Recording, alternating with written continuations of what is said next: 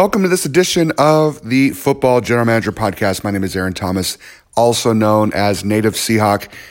And thankfully, we are getting closer and closer to live NFL football. August 8th couldn't get here fast enough as we're nearing the end of July. And let's get into some news and notes for the Seattle Seahawks and the team around them. We're going to start with Seth Walder he in uh, on ESPN.com has said that Tyler Lockett, our own wide receiver, was number one last year with air yards above expectation with only 70 little targets. He beat out the likes of DeAndre Hopkins, Michael Thomas, and Julio Jones. So of course it begs the to to answer the question, do the Seahawks give Tyler Lockett more targets? You know, at 70 targets, he was the only one out of the top 10 that had less than 100 targets. DeAndre Hopkins had over 100, Michael Thomas, Julio Jones. Those guys get targeted quite a bit. And of course, with a run first offense, you wonder how many passing attempts will Russell Wilson even do every single game? And you think about it, you know, if, if, this is a different scheme and you got Tyler Lockett in Kansas City where, you know, he's going to get over 100 targets, you know, would that still fit the, the, the mold in Seattle? And I still continue to, you'll hear me throughout the entire podcast today talk about air yards and passing attempts and explosive plays. But yet we got to remember that the team will win when they run first. And that drives a lot of us crazy. Like, man, how come we're not using Russell Wilson to the best of his ability? And why aren't we targeting Tyler Lockett more, et cetera? Well, those footballs are not in the air. They are given to the ground game. And so again, we'll see how it goes in Seattle if they're going to give Tyler Lockett more attempts. And you figure that number is going to go up just because, you know, Doug Baldwin's not there and the Seahawks are still looking to make sure that they have a number one wide receiver with Tyler Lockett. And so I imagine that uh, his targets will move up into the 80 and 90 percentile there, or 80 or 90 plus targets going into 2019. Our own friend Liz Matthews uh, was reporting that Doug Farrar did a ranking of quarterbacks that for this coming year and has your own Russell Wilson at number three and only behind Patrick Mahomes and Drew Brees. He says, quote, Wilson was the NFL's most prolific and efficient deep passer last season with 15 touchdowns and just one interception on throws 20 plus air yards or more, end quote. So again, even though we know that this is a run first team, a lot of the pundits around the NFL have deemed Russell Wilson as a top five quarterback, which is one of the ways that you get to the Super Bowl. You don't have to have a quarterback that's going to throw 35 or more attempts per game and have to give you 300 yards and, and three or four touchdowns per game. You can have a quarterback that's uh, efficient. I think that's the really, the huge key that we're talking about with those Seahawks. When you have a, an efficient quarterback, someone that's not going to turn the ball over, who's going to hit the target that's downfield and, and kind of uncap the defense while they're trying to play up and, and play against the, the line, anticipating the run. So it's an interesting thing. Again, I think that about five or 10 years after this run, we're going to have all kinds of folks analyzing the way that Pete Carroll and John Schneider has uh, created the scheme and uh, the talent around the scheme. And they're going to say one thing that they, they were very, very meticulous and detailed on what they wanted and what they needed. And I think that's one of the, the, the three or four things that we're learning again as we continue to watch the Seahawks squad. In other news, Ian Rapoport is saying that the New York Giants have suspended safety Kamrin Moore who was arrested this last week on third degree aggravated assault.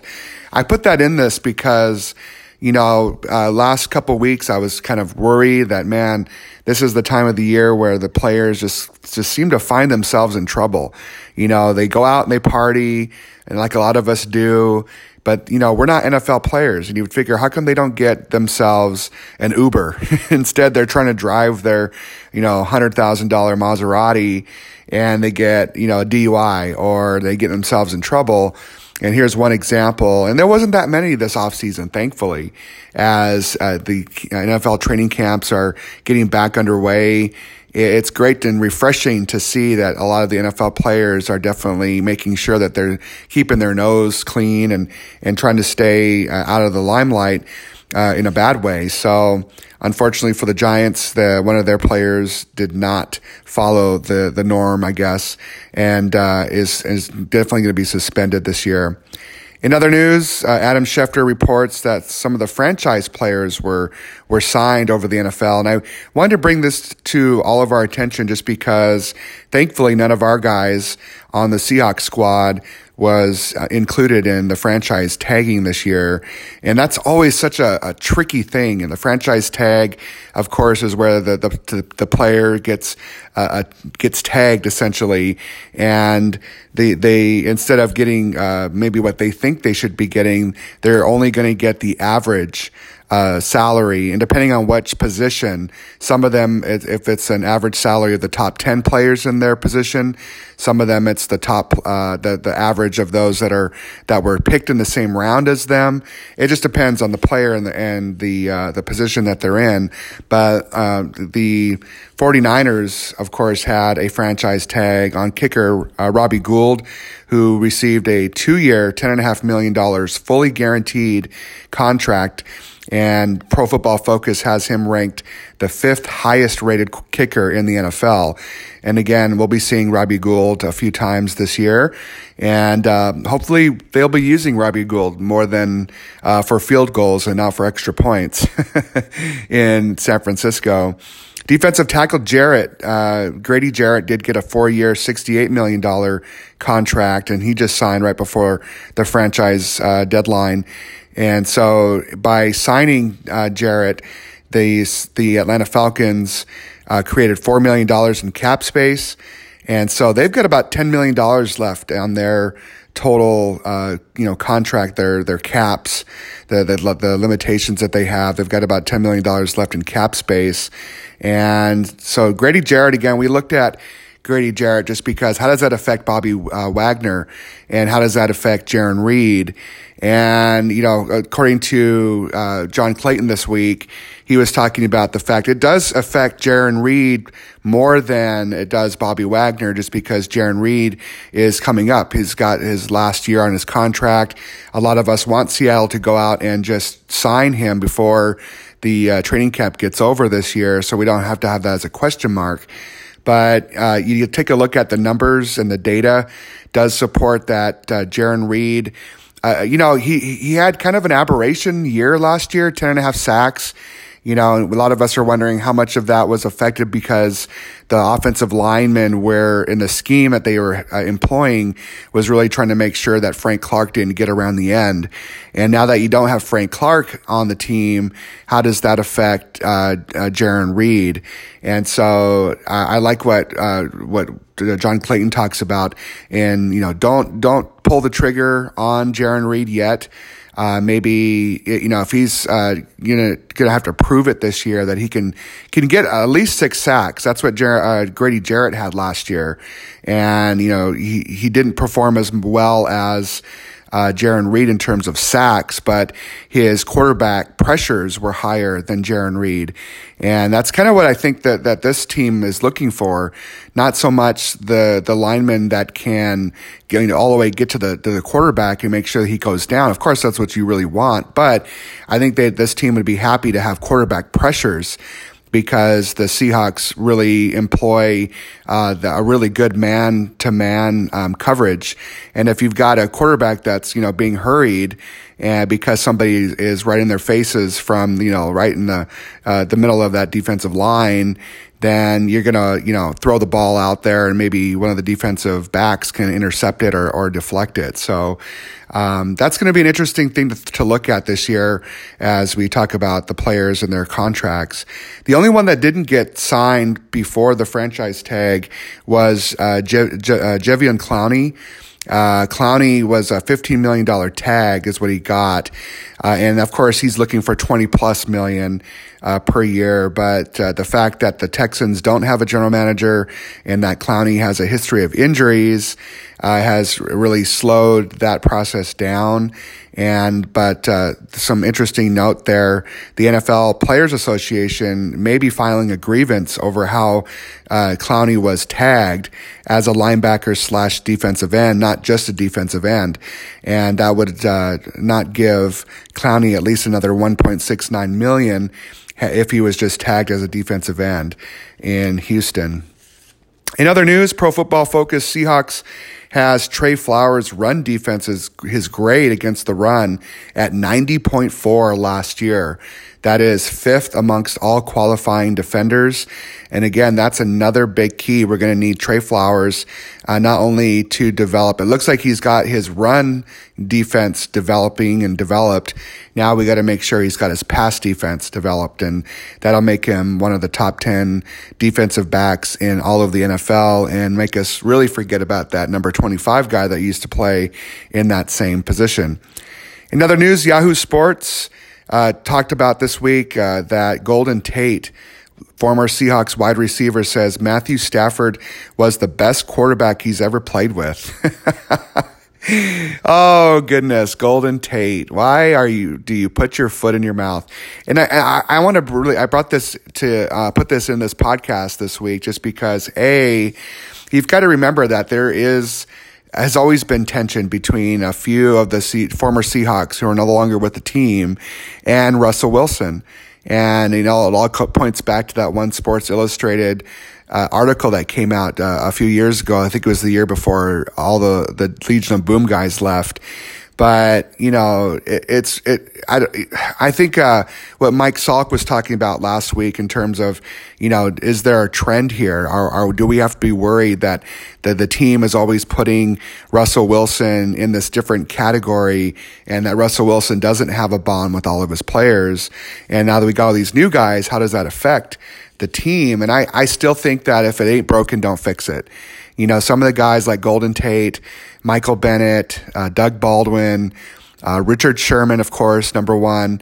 They wanted a, uh, you know, to have their franchise quarterback with them when they went to barbecues and, you know, some big key moments maybe in their own families' lives and, you know, some people getting married or, or whatever. They wanted that, that camaraderie, that, that bond. You know, you saw pictures of Doug Baldwin and Marshawn Lynch and, and, uh, Kam Chancellor, you know, hanging out at a bar, you know, and they, I think that's what all of this is coming back to. But of course, a lot of us know, and I can say this on this podcast, but, you know, Golden Tate, you know, there was always that rumor about him and uh, Russell Wilson's ex girlfriend.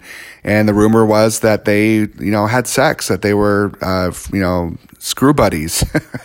and that uh, she was uh, really, and that Russell Wilson found out about it and uh, decided not to get mad at Golden Tate, but he separated from his girlfriend and moved on into much greener pastures, of course, uh, with Ciara. And so I think that this is just another way for Golden Tate that, you know, and maybe, maybe there's a 1% chance that Golden Tate was like, well, I was really just trying to t- speak about my, my, my good friend in Detroit, uh, you know, with Matthew Stafford and not so much against Russell Wilson. But I, I, don't think that's true. I think that if you look back at his, his career and the numbers he got, the only reason why Golden Tate uh, was able to secure a big time contract in Detroit was because Russell Wilson threw him the ball and got it to him in, in key moments. And if it wasn't for Russell Wilson, Golden Tate would be another Jermaine Kearse, so to speak, kind of bouncing around, you know, not getting these top uh, wide receiver contracts. And now that he's in the the big the Big Apple, I don't know how Golden Tate's going to uh, survive that media market. To be quite open with you, I think uh, Golden Tate is, uh, you know, and then he got that the fact that he's got Eli Manning throwing to him. I mean, is that a, a plus? Is that going to be better than Russell Wilson? Hell no. So we'll we'll let uh, his win loss record this year play out for himself as he uh, digs himself deeper as he always does. In other news, Liz Matthews is reporting that Lance Zierlein reported this week on his list of uh, rookies of the year and has DK Metcalf in the top 10 at number seven. He says that look for DK Metcalf to be a candidate, that even though Kyler Murray tops the list, that DK Metcalf is a deep threat and has tons of capabilities in that scheme in Seattle. And I, I don't think Kyler Murray is going to be the r- rookie of the year this year. I think that the offensive line in Arizona is in shambles. I think that they, you know, they're going to only going to get three wins this year is what I'm predicting. And to have uh, Kyler Murray, don't get me wrong, I'm not trying to throw him under the bus. He's got tremendous capabilities. But, you know, Russell Wilson had tre- tremendous capabilities, but he also had smarts. And he also, you know, was the first one in, last one out. You know, no, no, no time to sleep. You know, he was always, you know, looking at game film and taking notes and giving uh, other players on the team the notes after the game. I mean, that's how deep Russell Wilson was into it because that's what he had to do. He had to grind. And we'll see if Kyler Murray will be that same kind of a quarterback going into this year. I don't think it's going to happen. In other news, uh, the Seahawks had their rookie camp this week, and of course, a few guys uh, ended up on the physically unable to perform list or the PUP list. And again, that basically designates a player uh, to kind of it's a it gives the team flexibility on their roster to be able to pull in other guys if you know some guys are not unable to go and that they can be taken off the pup list at any time. So it's not like they have to stay out of training camp for the rest of the camp. Uh, but it also, if for some reason these injuries linger, these guys that I'm about to talk about can actually uh, be placed on the pup list. Uh, to begin the season, and they'd have to miss six games, unfortunately, which we don't want. But safety Marquise Blair, has a hamstring issue that's just hasn't gone away. And even uh, during the mini camps that he was out of, of, that, which was back in May and June. And so, um, a little concerning there because Marquise Blair, a lot of us have him projected as a starter, uh, this year, or at least making a, a tremendous impact on special teams. Uh, the uh, guard Phil Haynes, who is again another possibility at uh, a guard in Seattle, had a sports hernia surgery along with linebacker Ben Burr-Kirven. Both of them are were out uh, because they had the, these little sports hernia surgeries. I've had that. That's not fun. I mean, to have a, a, hernia being, you know, you have to basically go in there and tie your your your uh, your stomach back together. That's what it feels like.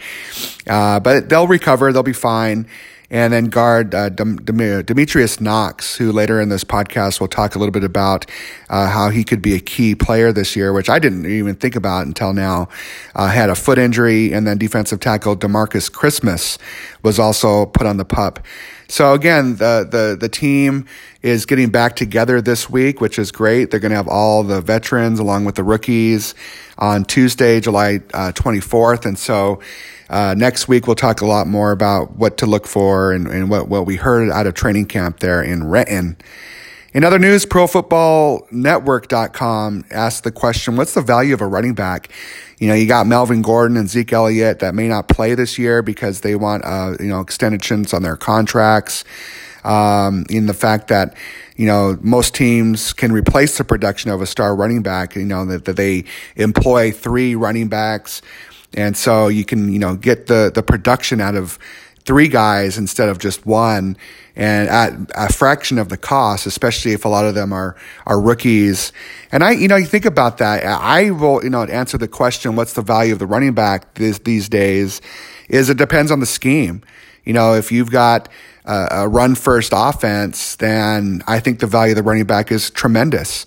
But if you're like the, the Falcons or if you're like the Chiefs, where the running back is just sort of to give the, the quarterback a, a rest, then, I, you know, the value of the running back goes down.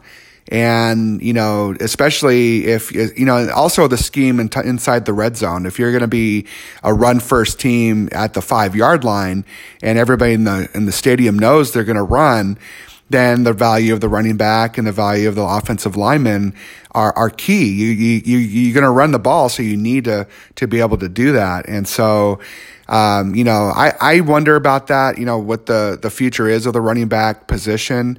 And I still think it's going to continue to be uh, based on scheme. And uh, in Seattle, we definitely have the value. Chris Carson's going to get paid. You know, he's not uh, up for a contract yet, but when he does, and if he stays healthy, I still think he's going to get 1,400 yards this year. Uh, he had a, a little over 1,100 last year. Uh, but if he stays healthy with that, the way that this, the offensive lineman, uh, you know, who we got, Iupati and a few other guys that are run first, um, offensive linemen, then of course, uh, and it has to work out. You have to have a, a run. You know, if you're going to value the running back, you're going to have to also value the offensive lineman in front of them. Uh, and if they're just pass protectors and they don't know how to maul guys down and and go to the second level and maul a linebacker or a defensive back that's there waiting to to make the tackle against the running back, you got to have it both. You can't have uh, a pass oriented offensive lineman and then a really big back you got to have the, the both too. They both have to work hand in hand. So an interesting question there uh, posed this week. Another news, Russell Wilson threw nine touchdowns and one interception on scrambles last season, leading the NFL in passing touchdowns and touchdowns to interceptions dif- differential. So that's pretty big. Again, we really don't want to see Russell Wilson scrambling for his life. I think a lot of the reason why he's not as fast as he used to be is because he gained a bunch of weight, uh, muscle mass, muscle mass. He, you know, had to. He was like, I'm going to be scrambling for my life. I'm going to make sure that I, I can make it to the next week and not be on the injured reserve list. And so, you know, early on in his career, he was quick and fast and he could outrun anybody on the field. And, uh, but this, this statistic that he had nine touchdowns and one interception on scrambles last season. And the second best was Mahomes at six touchdowns on scrambles. So you can see that, you know, it's interesting how statistics are being able to kind of paint better pictures in terms of what kind of value the players bring. And Russell Wilson, of course, has always been a magician, uh, Fran Tarkenton kind of a guy that can get out of trouble where you thought, oh my God, he's going to get mauled and someone's going to chop his head off. He somehow magically escapes and is able to uh, look, keep his eyes downfield and be able to throw a great target uh, to somebody down the field. So, interesting note there. Uh, and again, I hope that Russell is more of a pocket passer now that he's kind of getting into his mid to, to final phases of his career. Um, I think that, uh, you know, he's got, I think he's probably a little bit right before mid, midway through his career, but you don't want your quarterback scrambling. You just don't. You want to be able to protect him as best as you can. And teams nowadays that they're employing this two step and throw type of, of offense where they're okay with, you know, getting it out in open space like a DK Metcalf who's big. You know, if you just throw it high enough, at, you know, with after maybe a three step drop or two and a half, two and a half step drop, um, you can get the ball out of the quarterback's hands and you won't have to scramble. And so I think you're going to see that a lot. I think that's what the Rams did last year with uh, Jared Goff and why they got all the way to the Super Bowls because they really dumbed down their playbook and uh, got the ball out of Jared Goff's hands and not let him try to make something happen and instead get it out to your receivers who should have the ability to either juke a defender or just physically get past them. And I think that's what's going to happen in Seattle this year. In other news, Sport uh, SB Nation and All Star Corp uh, reported this week and, and asking who would be this year's training camp darlings as the Seahawks get ready to get back into to full swing in Renton.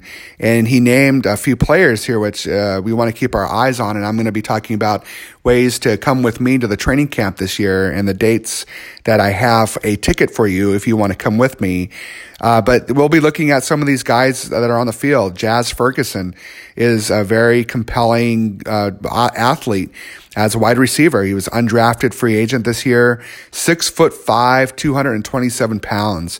When was the last time Seattle had that kind of a player on their team? Chris Matthews, maybe, uh, in the Super Bowl. Remember, he made those really cool catches against the Patriots. But uh, Jazz Ferguson is came out highly rated, but just didn't get drafted this year. Uh, uh, Demetrius Knox was the highest rated guard uh, coming out of college, but he got injured right before uh, the the bowl games, and it wiped out his chances of getting drafted.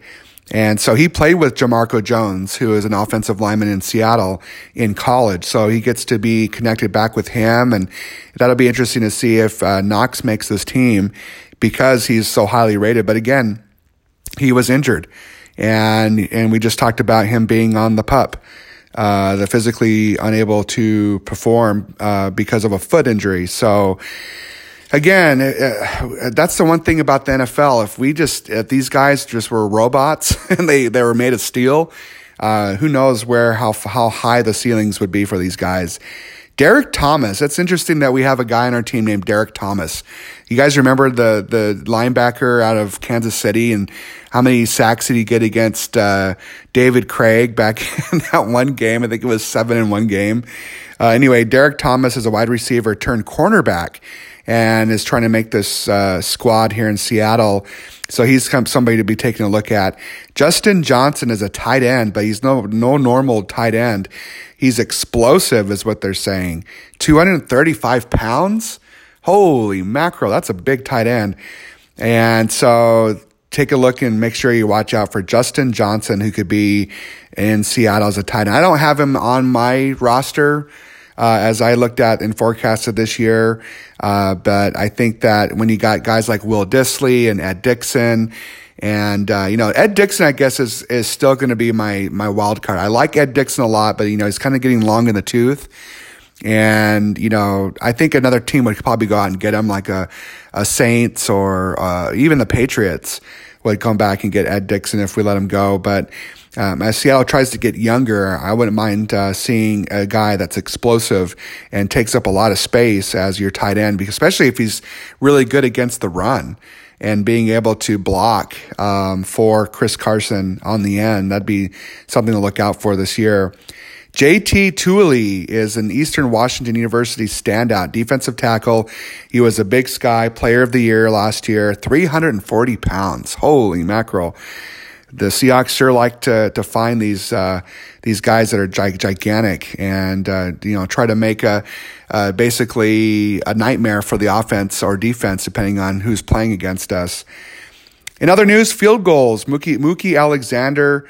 And he's uh, reporting that Sports Illustrated predicts Seattle with 11 and 5 uh, win loss this year. That's exactly what I had as their record uh, 11 wins. And he says that uh, the Seahawks are deep in spots on their roster, which is good.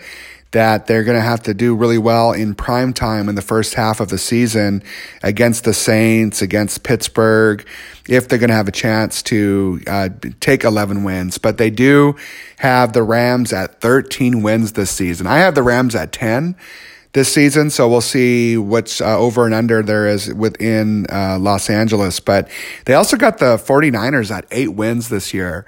And I predicted the 49ers at three wins this year. But both SI and myself both have Arizona at three wins this year. So that'll be interesting to find out how the, the, the win losses go this year. And again, I think the NFC West is one of the top, uh, uh I guess, uh, divisions in the NFL, only because you got the Rams and the Seahawks, who are both sort of built alike, and they they're both very physical teams. And you know, I think the Rams took a step back. You know, they lost a, a few of their big time uh, players on the offense and defensive line. Uh, and of course, in San Francisco, if Jimmy Garoppolo goes, then possibly the Niners go. But it's that defense that they're, they're saying the defense is pretty good. You know, Nick Bosa, who's a rookie, uh, has no experience in the NFL. Is he going to be a top five defensive end next year or this coming year? No. I think that in about two or three years, once he really gets to understand the speed and he's not going up against college uh, offensive linemen anymore, you know, he's got to go up against uh, some of our guys uh, twice a year uh, on the offensive line. So we'll see how that goes and how that plays out. All right, uh, coming up next, we're going to talk about the training camp and how to win. Uh, I thank you for the ones that have um, already done the drawing uh, or put their name in the drawing. And how you do this is you go to my email address at powcom, P O W W C O M as in Mary at gmail.com. And all you got to say is, I want to be entered into the, to the training camp uh, uh, drawing and I will do a drawing on the next edition next weekend because the first uh, the first uh, training camp that we're going to go to is Friday, August 2nd. That's coming up very fast.